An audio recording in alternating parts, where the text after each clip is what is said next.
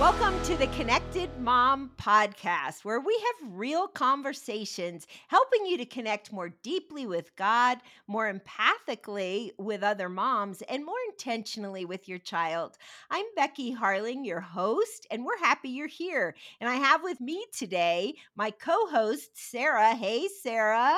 Hey, Becky. So, what is our topic today? Hey, we've got a big one. We've got a guest with us today, and I am excited about this topic. Hey, girls, before I introduced our guest, if you have struggled in any way with any kind of blue or depressive feelings after giving birth, this is your podcast, and we want you to tune in to today's discussion. So, our guest today is a friend of mine, Ashley Hudson, and Ashley is a lover of Jesus, a licensed clinical social worker. She lives in the De- in Denver, Colorado, with her high school sweetheart, two beautiful children. And through her practice, Pearl in Process, Ashley treats trauma, perinatal mood and anxiety disorders. She uses a web of mm. storytelling and practical teaching. Ashley strives to equip parents and their support systems to properly detect and respond to mood and anxiety disorders with confidence and compassion. Ashley teaches courses through her online platform provides both virtual and in person therapy and has written several books through Amazon. Welcome, Ashley. Thank you, Becky. It's good to be here. I'm excited to be here with you guys. Hey, it's we're excited to have you. So today we're talking about perin- perinatal i communicate for a living and can't say that word but perinatal mood and anxiety disorders okay Mm-hmm. decode that for us ashley we need that in common girlfriend language Yes. Yes. So we call them PMADs for short.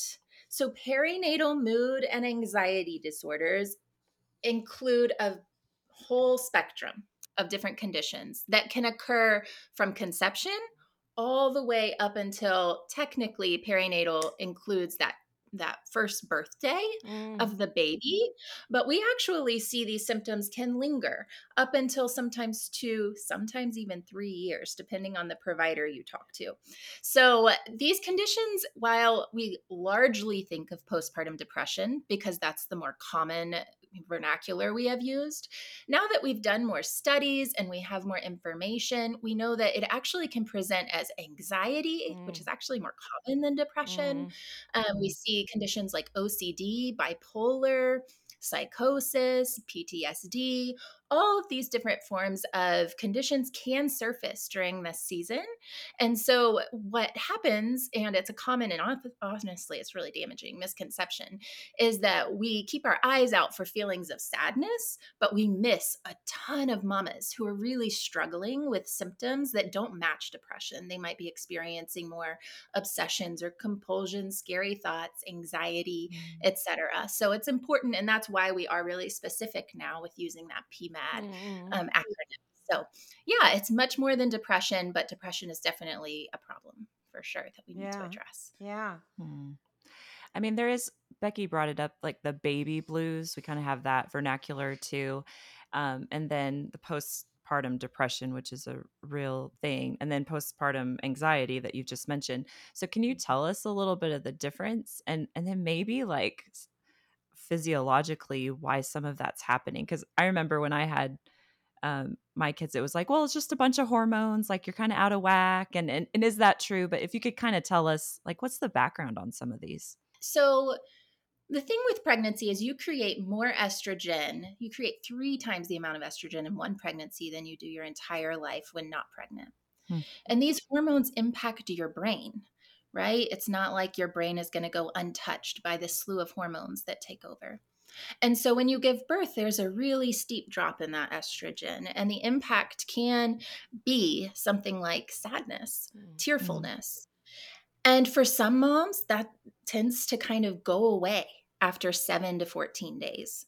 Um, I think depending on again who you talk to, it's not as black and white as we would like it to be. But if a mama is predominantly sad and not able to sleep when the baby's sleeping, maybe she's having some escape fantasies, is what we call it. So you might hear her say, Gosh, I regret having a baby. I just want to fall asleep and not wake up, mm.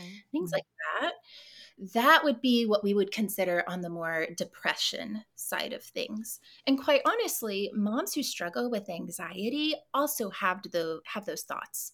Um, suicide, you might be surprised, is the leading cause of death for moms in the first year postpartum. And Colorado wow. has one of the highest numbers. Wow! Um, but that's not just to Colorado. Obviously, there are moms in in all different states that um, take their own mm-hmm. lives. And it's really, really sad. And a lot of that is not just depression, a lot of it is they're so overwhelmed by the anxiety in this season, especially with COVID. Um, that they they just don't know how to manage it and the hormones like you're describing sarah those fluctuations only make it that much harder mm-hmm. so well and yeah. you know i was thinking um I know several moms who have delivered in the last couple of years, and the birth itself has been wildly traumatic, not yeah. gone the way, you know, everybody comes up with a little birth plan, whether they write that down or they don't, or whether they mm-hmm. imagine it in their head. And then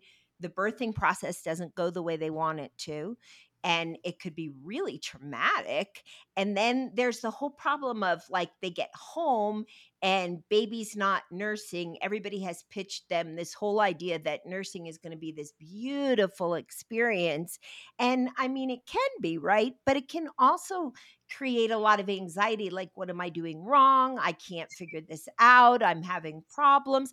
And I just hear a lot of moms that have given birth just feeling categorically overwhelmed, you know? And so, how do we know when something switches? I mean, I, I kind of think every young mom after she delivers needs support, right? But how do we know? Hey, all you moms out there, this is Becky Harling, and I love creating resources to help you connect more empathically with your child.